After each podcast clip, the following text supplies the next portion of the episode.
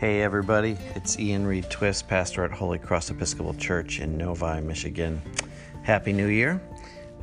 Today's sermon was preached on January 5th, 2020, and we chose that day to make a special service having to do with immigration and refugees because uh, the gospel story is a story about Jesus being a refugee from uh, political violence brought on by Herod. So the passage was Matthew 2, verses 13 through 23, and the title of the sermon is I Will Meet You There. Enjoy.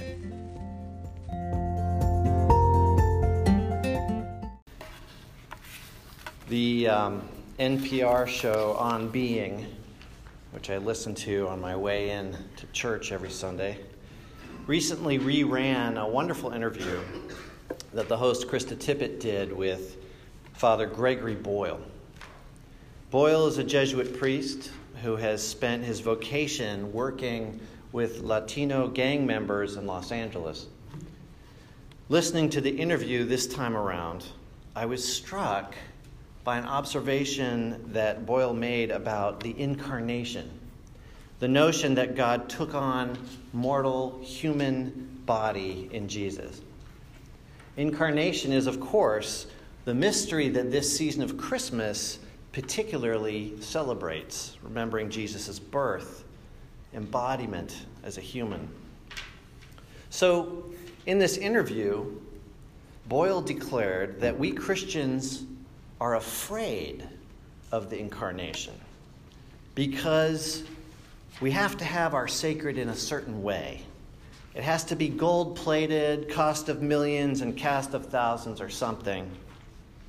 But in truth, Boyle said, the incarnation is relational.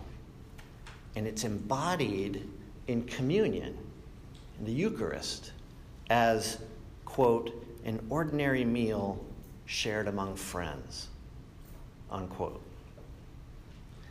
In other words, we're afraid of the incarnation because the incarnation, even maybe more than the resurrection, has implications for how we engage with other people. It's who we are with those living, breathing human beings through whom Jesus comes to us most tangibly because Jesus was a living, breathing human being. Just as you did it to the least of these, Jesus teaches later in Matthew referring to our treatment of the hungry, the stranger, the unsheltered and sick and poor. Just as you did it to the least of these, you did it to me. I think Father Boyle is right that this is a scary prospect for us. I know it is for me. And for evidence of that, we need only look at how the church has treated today's gospel story. Here we have Joseph and Mary grabbing up Jesus and fleeing to Egypt to escape from King Herod's attempt to murder him. Literally, they flee to a foreign country as refugees from violence, by night, no less. Like so many in today's world, fleeing Syria and Iraq, or Myanmar, or Honduras, and Nicaragua. And yet, get this the lectionary for today actually cuts out the part that recounts Herod's campaign of exterminating every child under two in Bethlehem.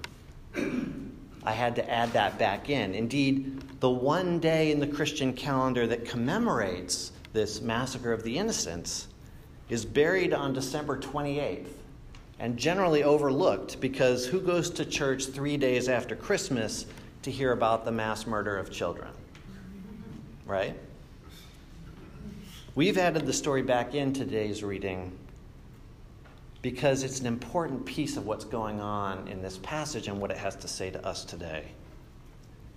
We've added it back in so as not to slide past the truth. Jesus was a refugee. Jesus, the incarnate Son of God, was a displaced person who crossed international borders in search of safety. if the Egypt of Jesus' time were instead the United States of ours, he might well have been separated from Joseph and Mary at the border, imprisoned in a cage, lost in the foster care system, or even deported back into a home country that was trying to kill him. Now, please hear that I am not trying to minimize the very complicated and difficult issues involved in immigration and border security or how they can best be solved.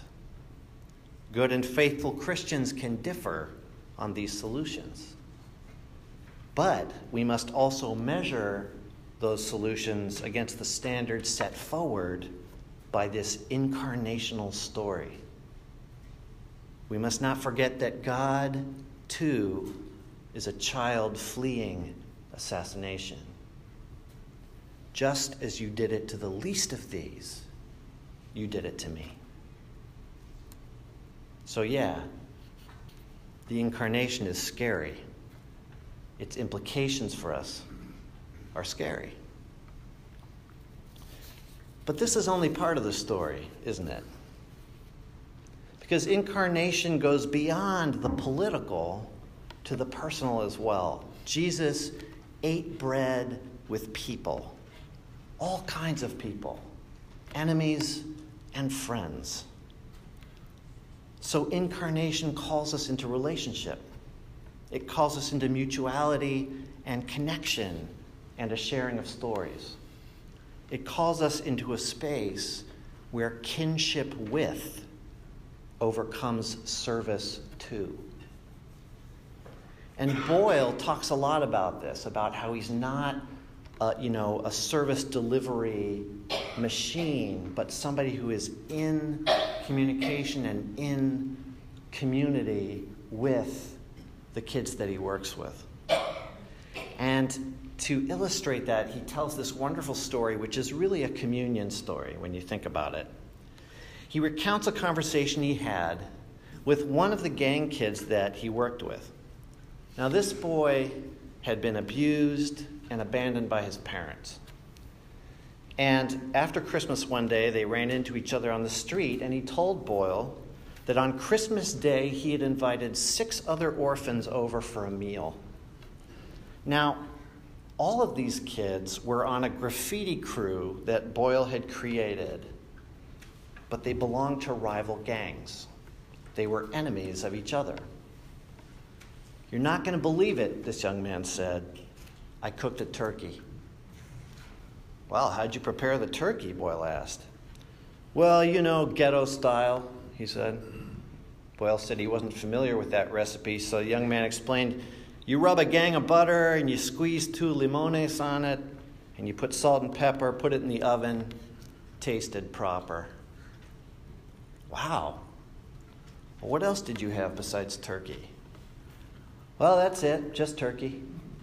Yeah, the seven of us, we just sat in the kitchen staring at the oven, waiting for the turkey to be done. So, what could be more sacred, Boyle asks, than seven orphans, enemies, rivals, sitting in a kitchen waiting for a turkey to be done? Jesus doesn't lose any sleep that we will forget that the Eucharist is sacred. He's anxious that we might forget that it's ordinary, that it's a meal shared among friends, or we might add, even enemies. And that's the incarnation. Today, we hope to take a step into that deeper meaning of incarnation, not only by remembering those who are forced to leave their home countries, but by gathering after church with a guest who will talk about her own experiences as a child of undocumented immigrants. And you know, whatever we may think about how our system is broken, whatever policies we may agree or disagree with, this is a chance for us to listen and learn, to break bread with one who has been at the receiving end of these policies in a way that very few of us have. This is a chance for us to be in communion, face to face, to be truly incarnational.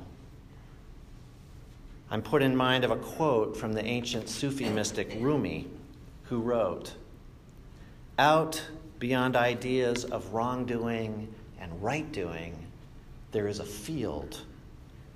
I will meet you there. Amen.